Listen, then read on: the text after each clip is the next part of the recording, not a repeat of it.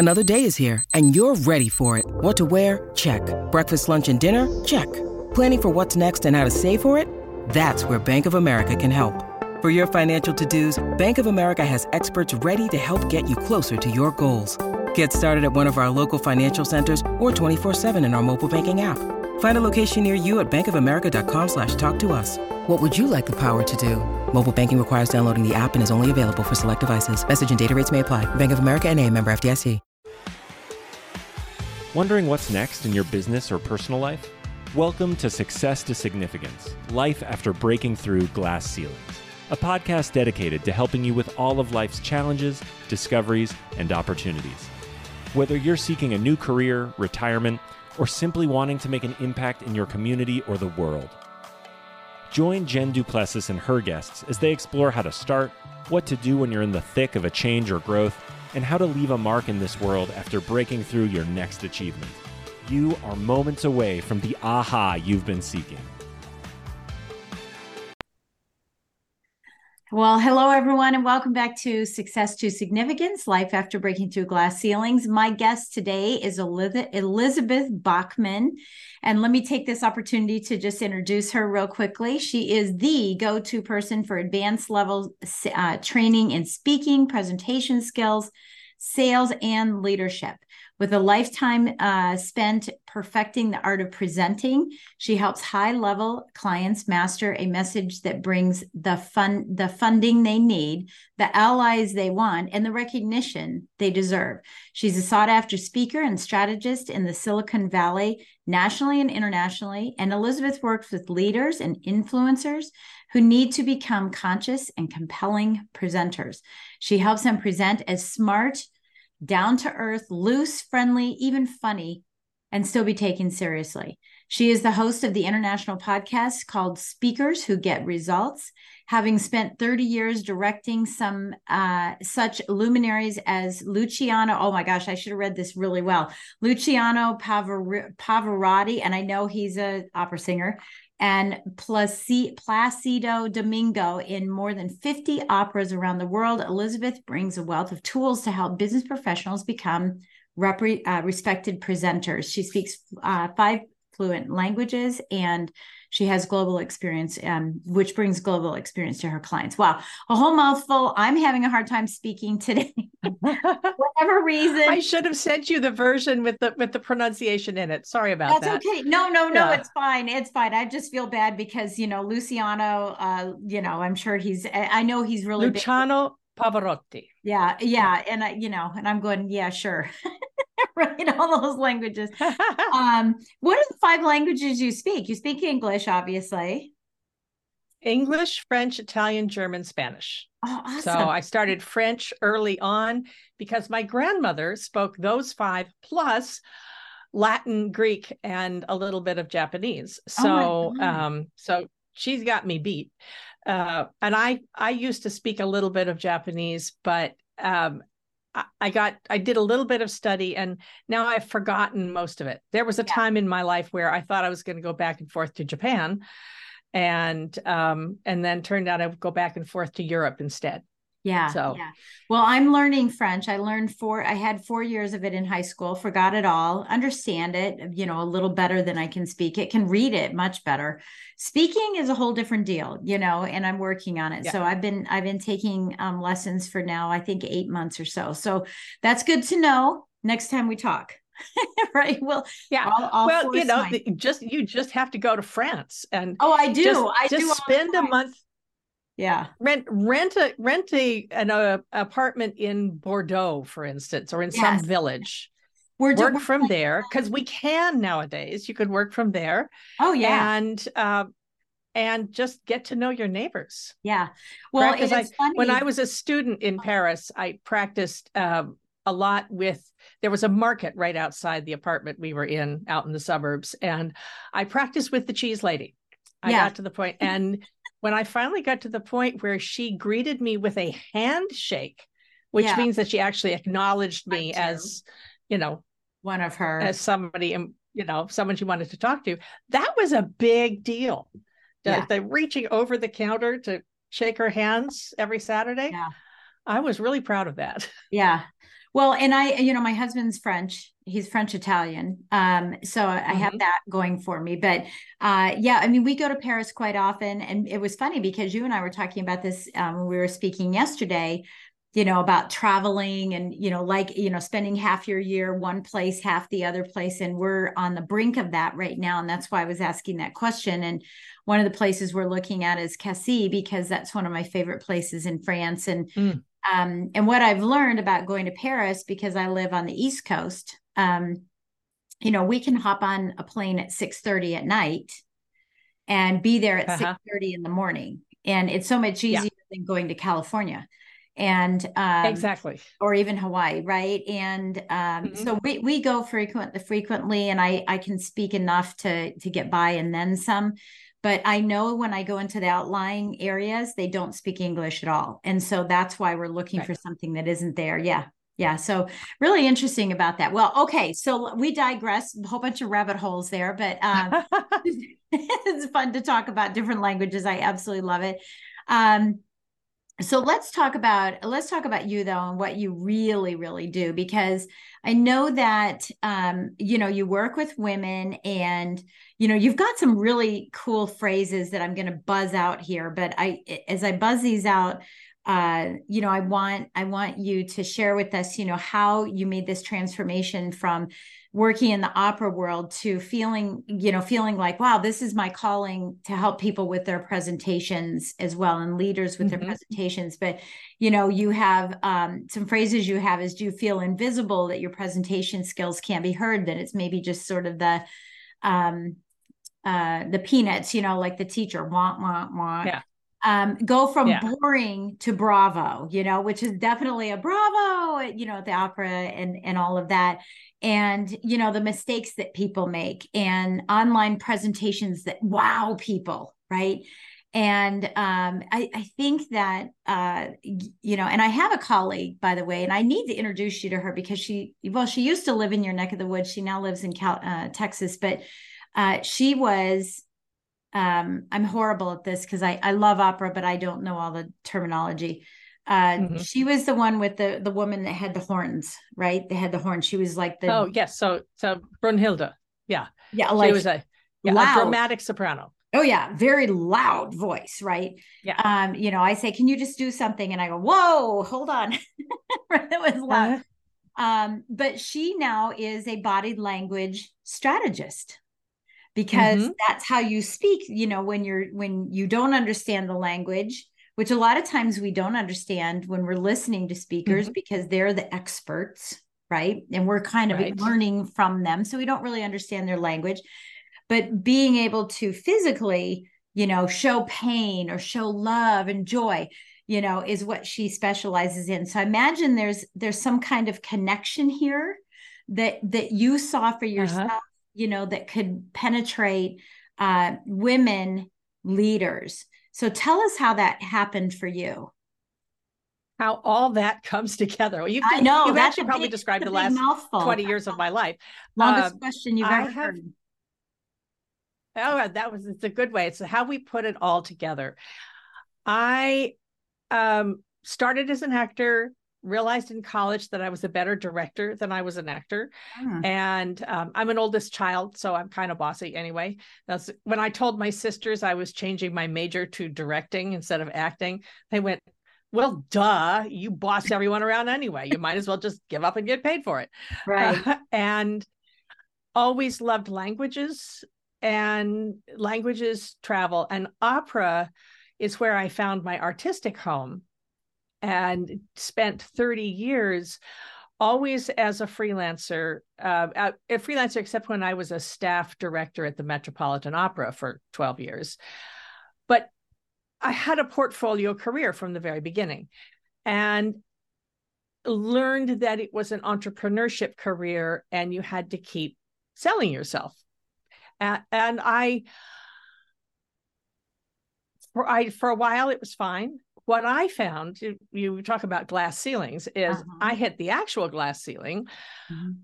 first in the late 90s, early 2000s when I wanted to run an opera company. and I knew I'd be good at it. And my colleagues kept saying, "Oh yeah, you'd be fabulous. Yes, any any company you run, I'll come sing. You bet. I would love to see you run an opera company."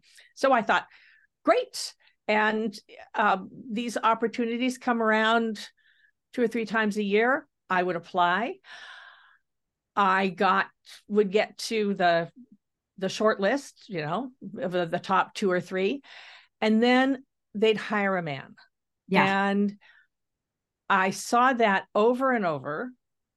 What I recognized at the time was that uh, what I recognized at the time was that when you are worried about money, and opera companies are always worried about money, um, the tendency is to trust a man before you trust a woman. But also the thing I didn't recognize until later, till I started doing the the work I do now, is that I was marketing myself to the wrong people. I fell into that classic, the thing they call the tiara syndrome, where if you just sit back and do a good job, you will be recognized. You know, the handsome prince will come and sweep you away. I thought that being recognized and lauded by my peers was going to be enough. What it didn't occur to me until later was that the people who hire the general director to run an opera company are the board of directors. I should have been marketing myself to them and mm. speaking a language that they would understand and hear which was a connection I didn't make until much later. So one of the reasons why I help women women's voices be heard is because um, I've made all those mistakes. I made all the mistakes myself. So, you know, hopefully help people not make those mistakes.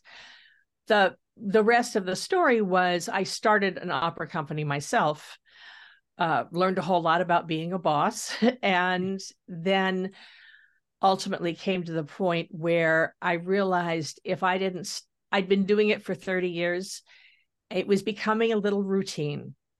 And that I was in serious danger of no longer being moved by the music.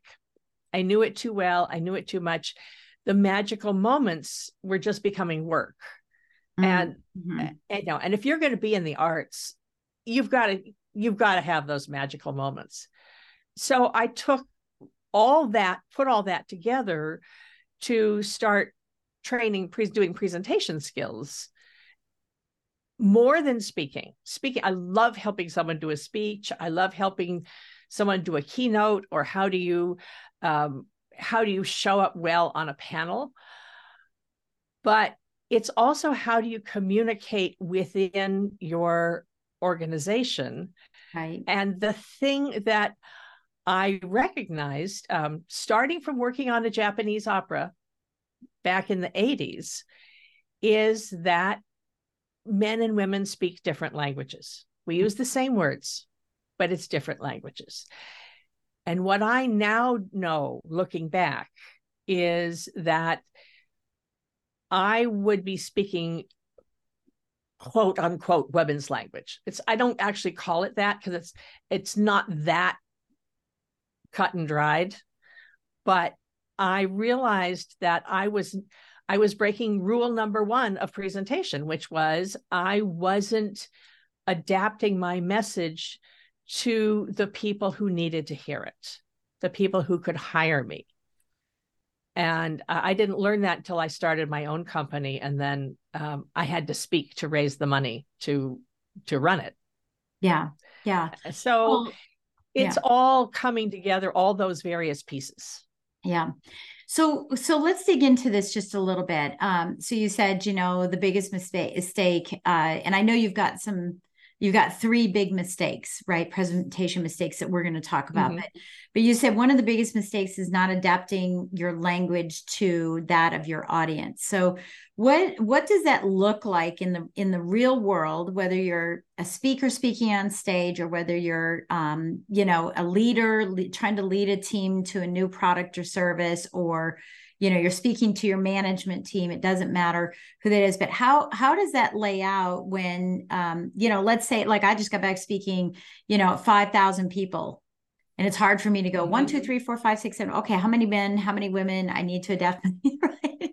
adapt yeah. everything so so how, walk us through how how that starts um that being the number one biggest mistake you know is not adapting. Walk us through that one and then we'll go to the next the next mistakes that people make when they're speaking to people because i know you've got an empathic approach to this and and maybe that's where the the woman language comes in is the the empathic approach but we'll find out in a moment.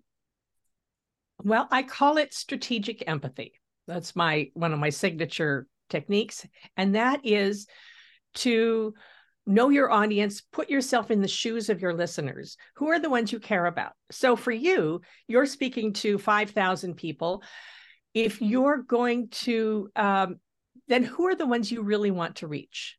Mm-hmm. Who are the ones you're going to care about? If you want to be concise and clear for the sake of the people who are hearing the material for the first time, this is one of the things that gets into mistake number two, um, which is too much how and not enough why. The temptation, because we know our material so well, right. is to go into how to do what you want to do mm-hmm. instead mm-hmm. of why should it matter. Mm-hmm. So the strategic empathy is why should they care?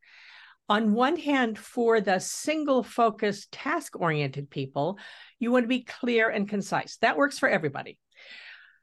For the multi focused people who think in terms of context and web, you want to add stories. Mm-hmm.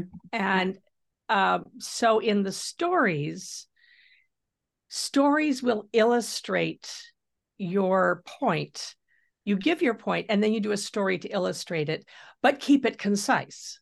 Yeah. The the other trap that's easy to fall into is to ramble off into a long, a long, long, long, long story. I have people uh, people in my family who do that, and I'm going, now wait, where what are you what are you trying to say? What's the point? Yeah, I'm lost. Right. and I'm lost. Yeah. And you get lost. Yeah. yeah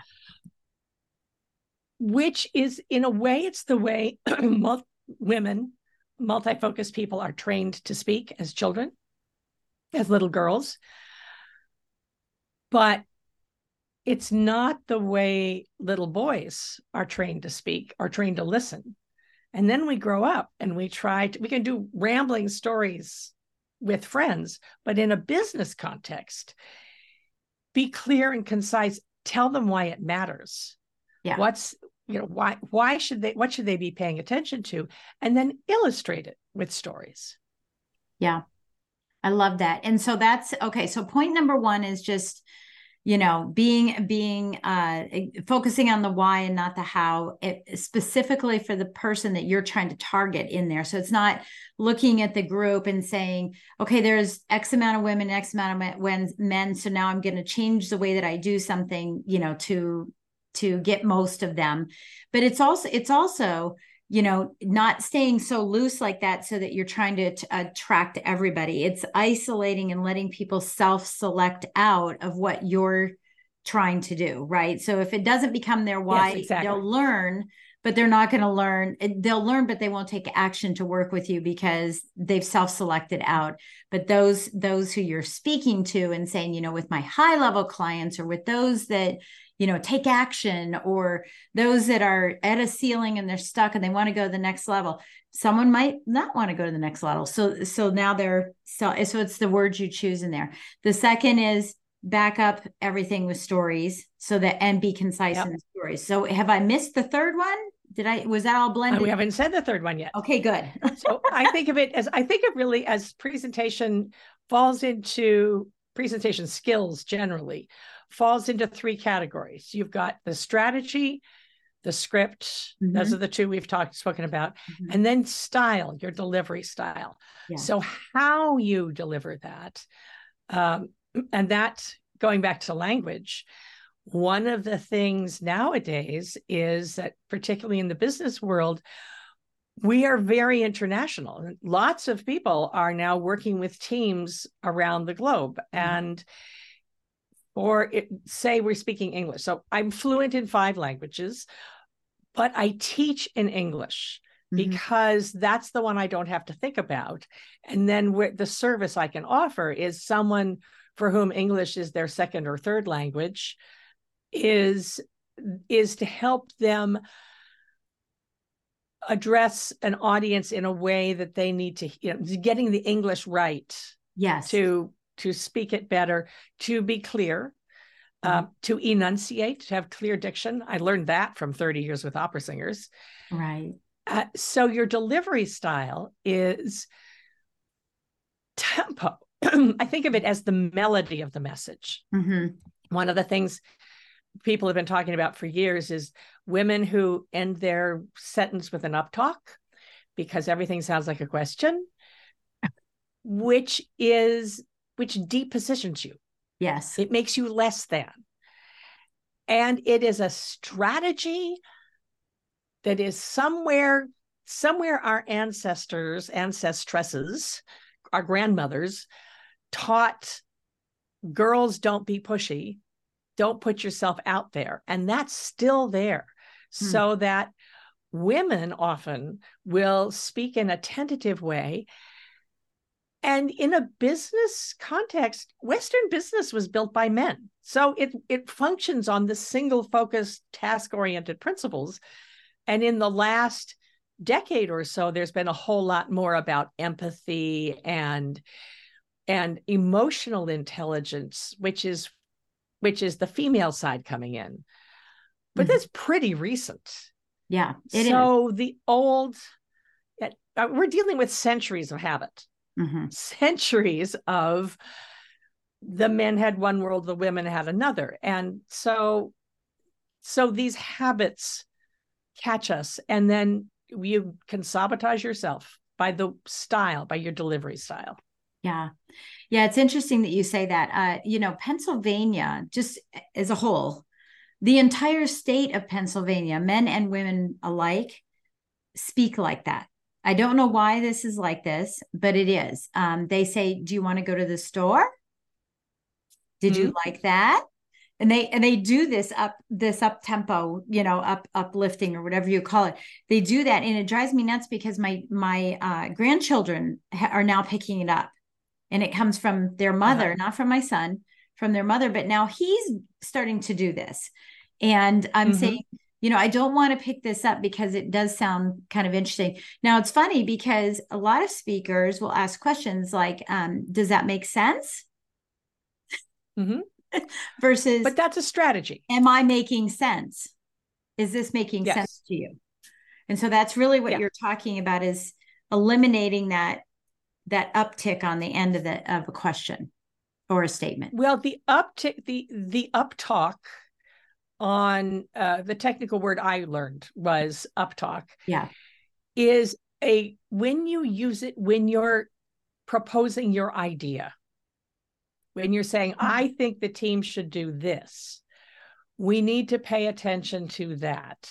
Um, one of the other things this is a tangent so i'm going off on a tangent now it's okay one of the things that that uh, single focus thinkers again that western business was built on that and it's great because that's how you get things done mm-hmm. saves you time it's how you go on get the task finished but it also leads to tunnel vision mm-hmm. and if you ever look up the the uh, statistics of how many businesses fail or say how many tech projects fail, it's something like 67%. It's a really terrifyingly large number. The multi focused people are the ones who notice the side issues that the single focused people are too focused to notice. Right. Such as uh, before we put in all this money into creating a new product, did you know that our our competitors already have something out there and mm-hmm. it's not as fancy as, as yours as the, the idea you have but it works why should we reinvent the wheel um now if you said that did you know our competitors already have a product mm, mm, it, it kind of kind of does the same thing yours does you're never going to be heard and then the tunnel vision people will go in they'll spend hundreds of dollars and thousands of dollars, hundreds of hours to create something that they can't sell. Happens over and over and over again. Wow. That's a case where using strategic empathy and speaking a language that uh, this is a real case that happened to a client of mine and that I had to coach her through it to speak to the people who had the great idea. Um, the, the wonderful Jennifer Cohen talks about don't being romanced by technology. And there was the CEO was really excited by this fabulous idea he had, which was going to reinvent the wheel. And um, and my client had to figure out, try to talk him out of it. And he actually fired her for oh, being wow. negative. Wow. Moved her to a different project, product, fired her from that project. And they, you know, and they lost half a million dollars over right. the course of a year with this. She'd been right, but nobody cared because she didn't tell him in a way he could hear. Yeah. Very so yeah. That's that's the sort of situation that I do my best to correct. Yeah. Or to help people, to give people the tools to communicate that important information. Yeah, I think that's really interesting because, um, you know, I think about uh, you and I were talking about this yesterday too, you know, being overlooked for promotions and whatnot as a woman, you know, early on in my career, you know, in the mortgage business because, you know, it was very heavy, heavily, you know, man's world. Um, and I was a token woman in the in it. And I, mm-hmm. I just the way you were saying that, I remember saying one time, well, I'm as good as he is. uh-huh. And I never got what I wanted until I went in. And I told you this yesterday when I went in with facts and figures yeah. we're going to get down to the nitty gritty here. This instead of i'm just as good as he is you know going in and saying this is exactly what i've produced and this is what they've produced so tell me why i'm not being promoted. And and i got the yeah. promotions right? Just just a, a, different tonality. I'm still me. It's just a different tonality um yeah. you know in it's, that it's speaking a language that they will hear and understand. Yeah. Yeah. Oh, absolutely. And i have so many clients who are in that in that position of being the problem solver, the fixer, taken for granted, and then a man gets gets the glory and yeah. the promotion. Yeah. Whereas the woman's done all not just the woman, where the team has done all the work. Yeah. Part of that is also how do you talk about what you're good at in a way that is not bragging, but does make the point uh, I have a whole course about that called the Visible and Valued program, where how you become visible and valued by talking about what you're good at without without bragging because women aren't supposed to but the thing is if you don't someone else is going to step into the vacuum and claim yeah. the credit for the work you've done happens every day yeah. And it could be another so, who just is better at yeah. Communicating too. And I think we need to understand that. So I here's my question. We my uh, one of my last questions as we kind of wrap up our time is um you know as a speaker and I and I hear this from both men and women uh you know mm-hmm. that people come up after you speak and say oh I was so inspired that that put me to tears um, that was so great. It was the best. In fact, I just heard this um, the other day. You know, I learned more from you in 45 minutes than I've learned with my coach in two years. Okay. Mm-hmm. Great accolades, great com- compliments, all those wonderful things. But when you talk about strategic speaking for results, give us mm-hmm. some give us a tip on how to get over that or break through that glass ceiling of thanks for the compliments but are you going to work with me yeah yeah so part of it is to uh, sometimes if you're doing it live just have a card to say reach out say um, make an offer you can't do that with a keynote you can do it in a workshop or in a networking group and you could say i'd i'd love to hear more if you could say so what was it I'd mm-hmm. love to hear more about that. Mm-hmm. Here's my card. Let's talk. Yeah. Here, here give me your card.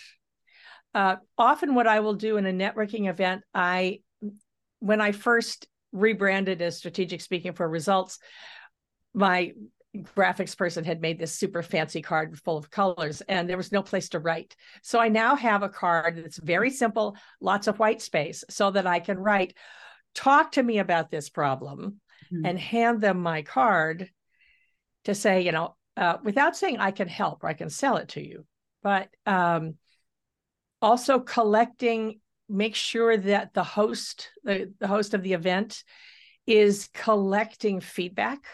Yes.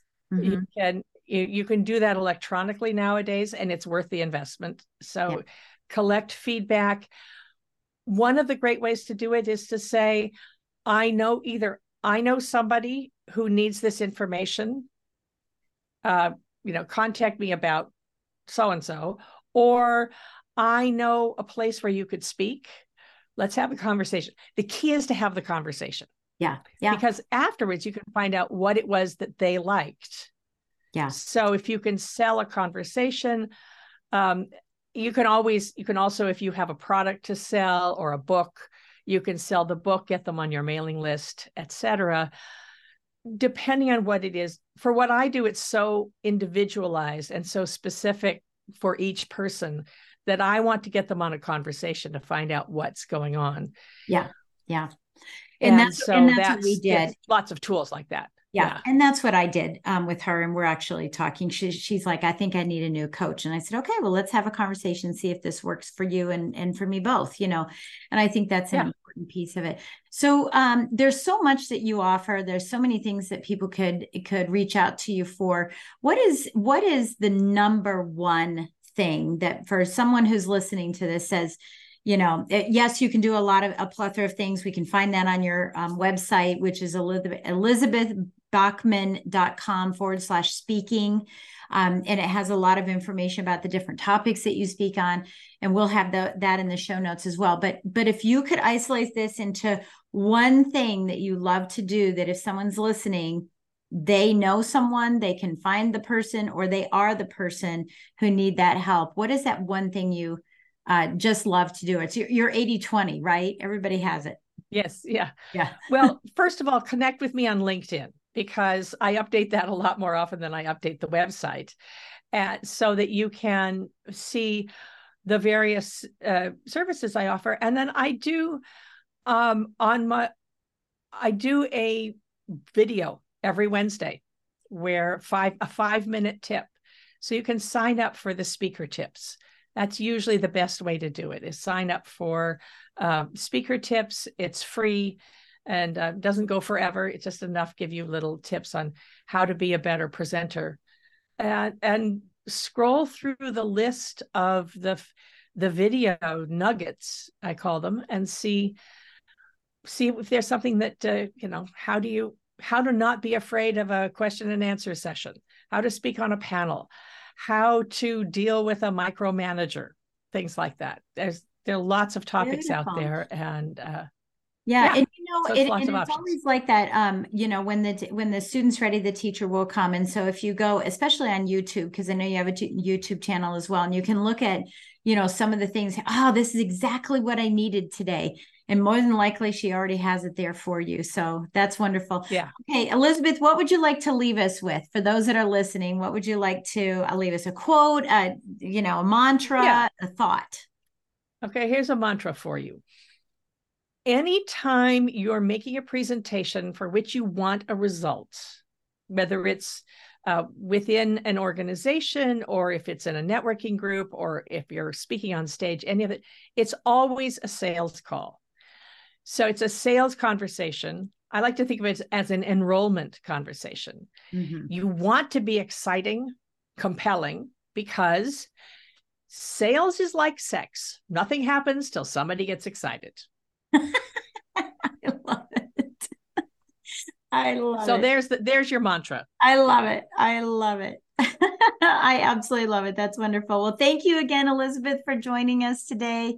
Thank you, Jen. Uh, I, so I learned so much. Thank you. So I, I learn. This is why I do podcasting because I learn. I always take notes. I always learn something. Um, appreciate uh, the wisdom that you gave to us, and you know all of the resources that you're providing to us as well. I think are are absolutely wonderful. So we'll have all of that in the show notes for all of you.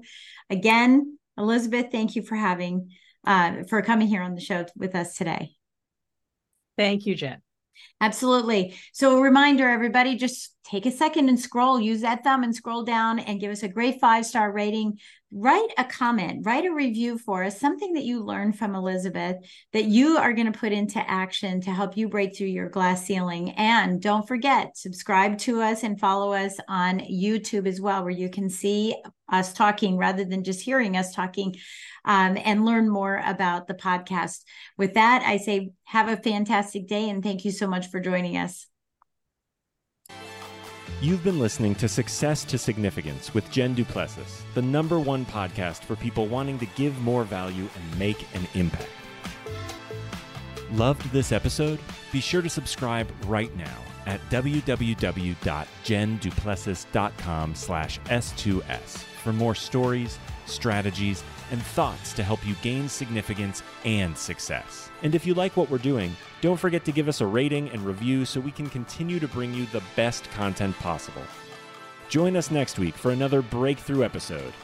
Thank you for listening.